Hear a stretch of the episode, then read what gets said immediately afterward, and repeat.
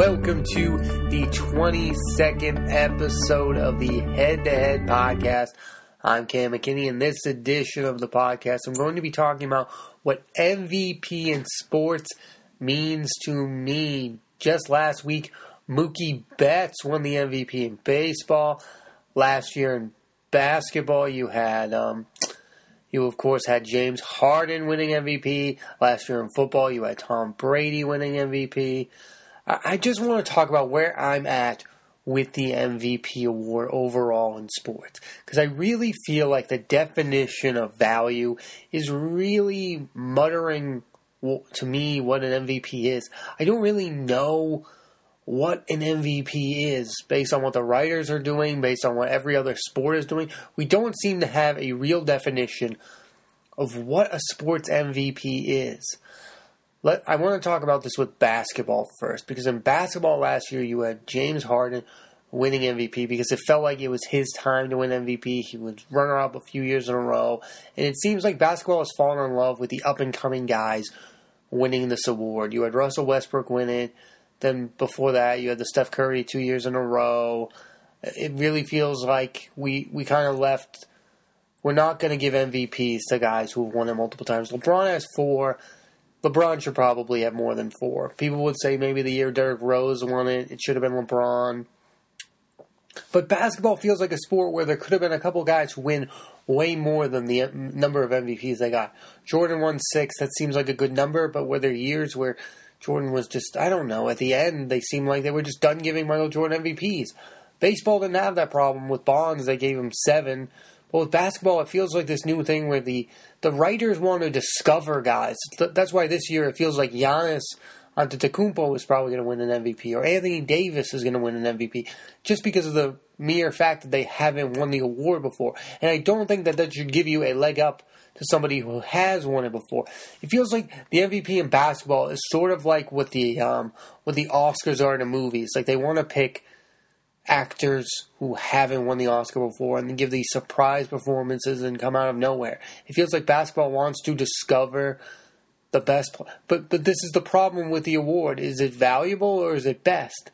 Because if it's valuable, yes, Giannis is of course very valuable to the Bucks, and Anthony Davis is of course very valuable to the Pelicans, but why wasn't LeBron the most valuable to Cleveland? Because if you're going off that definition of value, LeBron goes to Cleveland, they go to four straight NBA Finals. LeBron leaves Cleveland again, they are in last place. They are having so much trouble with that organization as a whole. Wow, that's the value. He's not only the best player, but by definition, he is the most valuable because I can see how valuable he was to that organization, to that city. So that's where it feels like LeBron during those four years with Cleveland should have won one or two or maybe even three MVPs. I I guess my mind starts to get warped and like this. They use the term valuable, and I feel like in most sports they have to lose that word valuable because it feels like we're not giving it to the most valuable player. Let's look at Mookie Betts with the Red Sox. Mookie Betts was on the Red Sox last year, so we kind of know what his value was. JD Martinez comes to the Red Sox, changes the course of the franchise, and they win a World Series. To me, there is concrete value in what JD Martinez just did for the Red Sox. Without JD Martinez, this exact same team last year wasn't the same. With JD Martinez, they win a World Series. So before they lose in the first round, after they win a World Series. Before they won 95 games, after they win 108 games in the regular season. I mean, I mean that's pure value. That by definition is a value. And JD Martinez was not even a top three finalist for the award. It feels like for me that baseball is just giving it to the guy who's having the overall best season. And that's based on numbers like war. I don't want to get into war because what is it good for? I don't want to get into those type of numbers, but I do want to talk about like baseball doesn't seem to care about the actual word valuable, whereas it seems like basketball wants to name the next up and coming star. It doesn't seem like either sport is caring about that word valuable. In the word, the, the, the award is called the most valuable player. So to me, that means if that player left that franchise, what kind of state would that franchise be in? Now, another reason why I find this stupid is because all teams, mostly all teams in sports, has one great player. In basketball, there are superstars on numerous teams, where if that superstar leaves, then that team turns around. So that's why I wouldn't even want to use the word valuable in the first place. But because we are using the word valuable, JD Martinez's value to the Red Sox is concrete. And I know that the awards happen after the regular season and they don't include the postseason. And JD Martinez didn't even have the best postseason ever, but he did have the best regular season of a Red Sox player, and he his value is concrete. We knew what Mookie Betts was. Mookie Betts, the two years he finished in the top two of MVPs, he had guys who probably were more valuable for the Red Sox than he was. David Ortiz, his final year, Mookie Betts was great. David Ortiz leaves, Mookie Betts struggles, get another big bat like JD Martinez, and now all of a sudden I'm back to thinking that Mookie Betts is extremely valuable. By the way, this is not a diss on Mookie Betts. The Red Sox should definitely pay Mookie Betts. But Mookie Betts alone clearly isn't that valuable. He needs a number two, or he needs to be. I don't know if Mookie Betts is Batman or if he's Robin, but to me, he's probably Robin because JD Martinez was Batman and Mookie Betts is Robin. So Mookie Betts' value as your sole superstar player without any protection in the lineup, he's not that valuable. I don't think he's still a really good player last year without JD Martinez, but then you bring in a big bopper and all of a sudden he's having one of the best seasons ever. Now Mookie Betts was had so many great moments that I think that really helped him. There was a lot of there was a grand slam, there was a hit for the cycle, I believe. He was a monster last season. A pure monster in the sport of baseball, but I'm not really sure about how valuable he is as a player to the Red Sox. Now he he's a clearly a top 2 player on the team, but for me, JD Martinez was he has concrete value. If you use the word value, you will see what I'm talking about because when G- when Mookie Betts doesn't have protection, he's not the same guy. Or when he doesn't have that big bopper in the lineup, it doesn't seem like he's the same guy. So that's why I have like this this image of Mookie Betts where he needs someone, and I don't have that image with JD Martinez. So I know what the Red Sox are without JD Martinez, and they're not that great. I know what the Red Sox are with Mookie Betts when he's just the guy, and it wasn't that great. So to me, if I'm going by that word valuable, I'm going to give it to JD Martinez. If I'm going by Best Player Award, Mookie Betts might be in the running more so than JD Martinez, but I know JD Martinez is value. And by the way, even if I'm going by Best Player, JD Martinez should have been a top three finals. He was my MVP last year. He was the most surprising thing. I had no idea that JD Martinez was that good because I never watched him on a regular basis. I only seen him.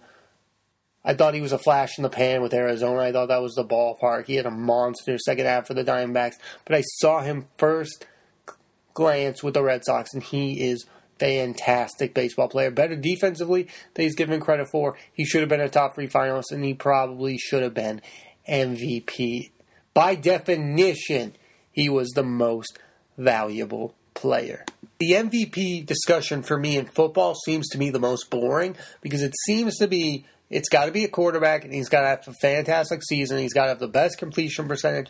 He's got to have the best touchdowns. We are looking at merely the numbers yes, Tom Brady was the most valuable player in football last year, but it's a boring thing to look at and just go, oh, there's only these 30 guys who are we're even going to consider for MVP, and there's really only three of them that are great every season. I mean, this year you have Drew Brees, you have Patrick Mahomes, and that's about it. Those two are dominating the MVP discussion. I don't think there's going to be many others who enter that discussion. It seems to be this is the year that we're finally going to give Drew Brees the MVP discussion. But how boring of a conversation. We're not really talking about Gurley. We're not really talking about defensive players. It's solely about the quarterback. The sport is dominated by the quarterback. It's dominated by the Aaron Rodgers, the Tom Brady's, and Aaron Rodgers really isn't even in that discussion right now because the Packers are miserable. But if they get back in the hunt, he could get back in the hunt because he's great, and we're going to give it to a quarterback. There's something so dumb about a sport that's like the MVP can only be this one position. I know how valuable the quarterback is, but it seems to me that we should just change the award to football to best quarterback. Because that's that's what we're doing. We're just picking guys like Matt Ryan who have the best year because he had the best stats. I didn't think Matt Ryan was the best player in football. There are a lot of these quarterbacks who are winning the awards who are not the best player in all of football, but we're giving to them because they're the quarterback and they're valuable just based on how valuable the position is in football. That would be like if basketball, it's always the point guard or it's always a center fielder in baseball. It's like it's so stupid and watered down when the only candidates are these three or four guys for this one position, but because of how dominant this position is and it it's in in football, I mean, I, I would really change the award to the best quarterback in football. So we don't have to act like we're even looking at the other position because it's basically like, oh, Tom Brady's completion percentage was 70%. He threw 35 touchdowns. He had the least amount of interceptions. He's our MVP. This year with Patrick Mahomes, it's like he's a rookie. He's, he had like what, 15 touchdowns in his first three games. He's in that MVP hunt. It's merely looking at the numbers, and when you don't even really have to watch the games to know who are the MVP candidates, because we all know those three or four great quarterbacks. Where Andrew Luck's in the discussion, Russell Wilson was in the discussion last year. These are all big names. It feels like in the other sports there can be these guys who come out of nowhere, like Christian Yelich in baseball, and he can surprise you throughout the season, and he can have a second half surge to win an MVP. And the last thing you would have thought at the beginning of last season in the Major League Baseball was that Christian Yelich would win an, a National League MVP. You don't have that excitement in football because going in through the year, you know who's a great quarterback and you know who's not. You know Andy Dalton is never going to win an MVP because you know he doesn't match up with those other five or six great quarterbacks. I wouldn't be shocked if Andrew Luck won an MVP. He's a great quarterback. But because I know he's a great quarterback, it leads all the excitement of the awards. Basketball, you have a few surprise guys who come in. Victor Oladipo last season was fantastic. He could be an MVP candidate moving forward. I didn't know how good Victor Oladipo is. With most of these quarterbacks, you know how good they are, you know who's going to be in that MVP hunt, and you know how it's probably going to end with a quarterback taking home the award.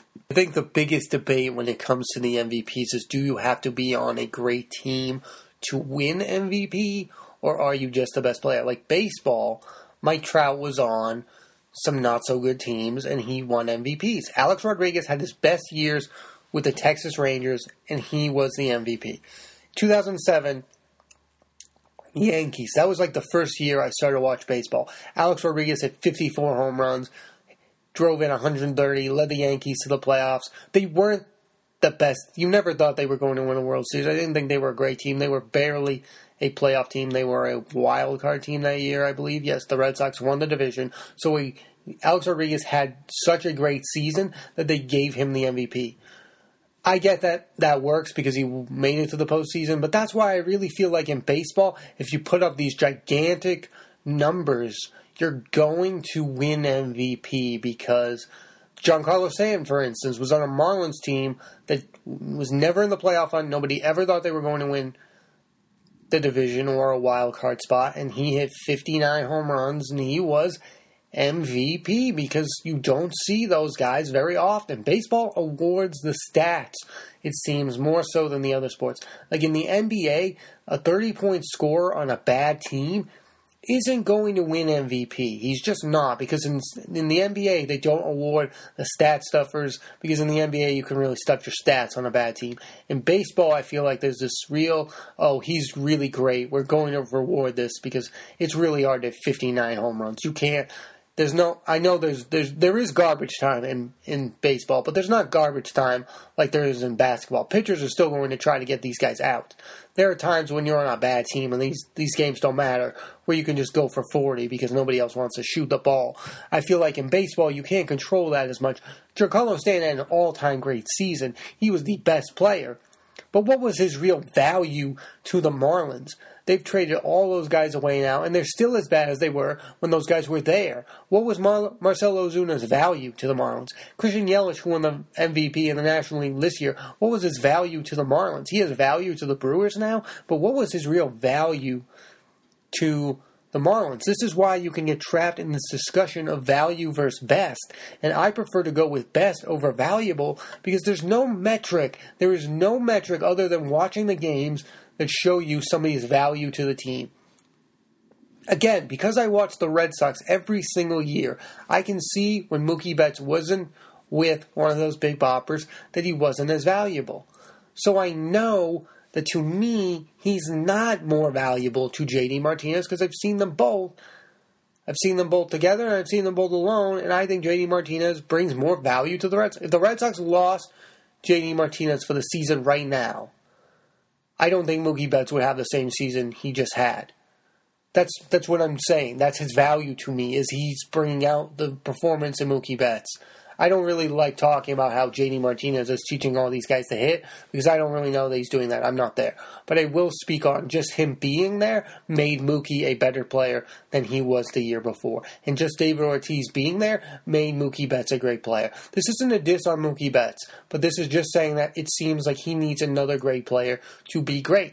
Xander Bogaerts is another guy who I never had I've never seen him have a year like he had last year. What's the difference? JD Martinez. I mean, that's value. I see those guys alone, and I've seen them with JD. So isn't that value? This is why we can argue about value and best. By the way, once again, JD Martinez hits both. He is valuable, and I think he was the best.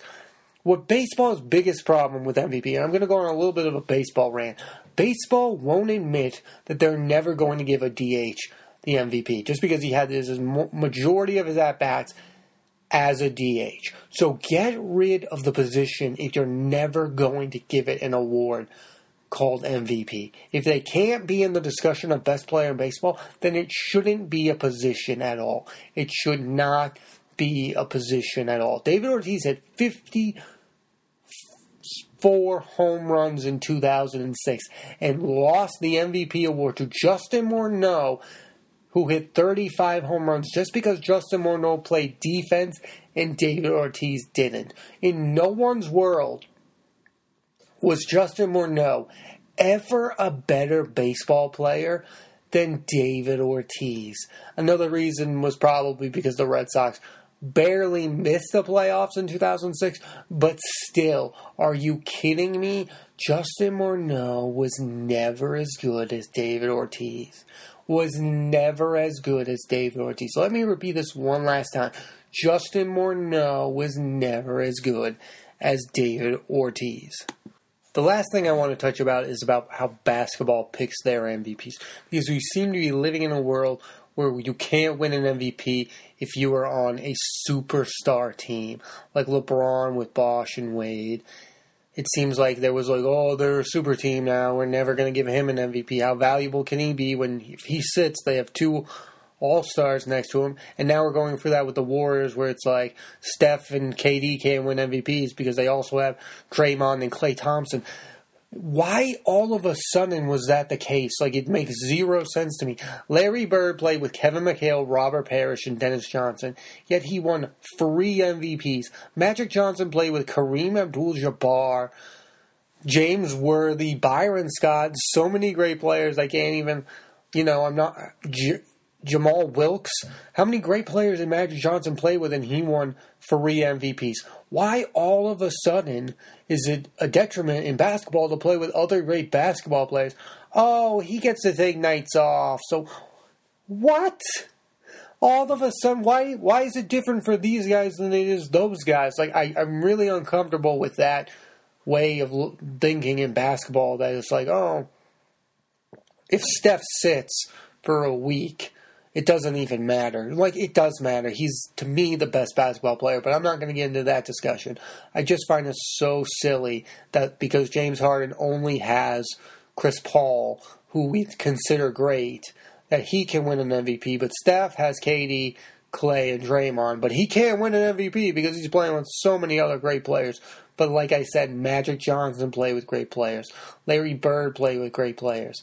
Again, so many of the best basketball players. Bill Russell played with some of the all time greats and won MVPs. So, why all of a sudden with this generation are we putting down great players playing together because he's got so many other great players on his team he, that you can't you can't determine someone's value now? Like, I, first of all, it's not really value, it's best when it comes to basketball. If Steph Curry has a great season and it's it's it's the best season. If he hits 400 threes again, he's going to be considered for MVP. He should be considered for MVP. You shouldn't take somebody's vote because of the team they are on.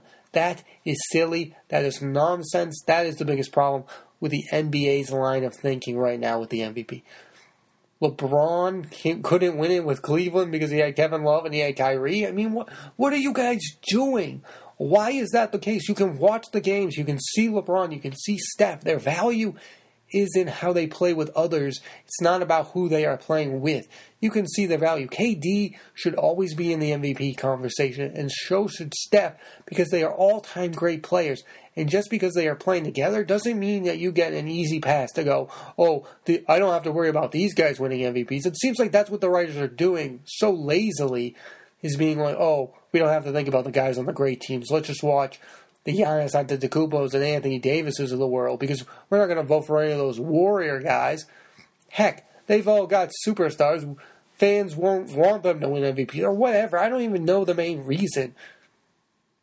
But it's really the downfall of the NBA MVP award is that they're taking out some of the biggest names in the game because oh they're on superstar teams and we don't vote for them. Oh, so you don't, but you did when it was Magic Johnson, when it was Larry Bird, when it was Bill Russell, when it was so many of these other guys who played with great players. Playing with other great players does not ruin or should not ruin your MVP chances. That's all I have to say about the MVP award. I'm not the biggest fan of MVPs, but I do have my opinions on them and how they should change. And the the biggest reason they should change is they should take out that word valuable. And again, NBA, please vote for some of these guys on these so-called superstar teams because if you leave Steph and Klay out, your value as a voter I put into question.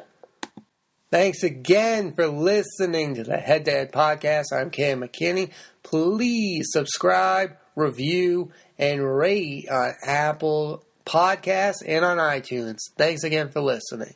Again, there will be a weekly episode of the Head to Head podcast, so remember to listen.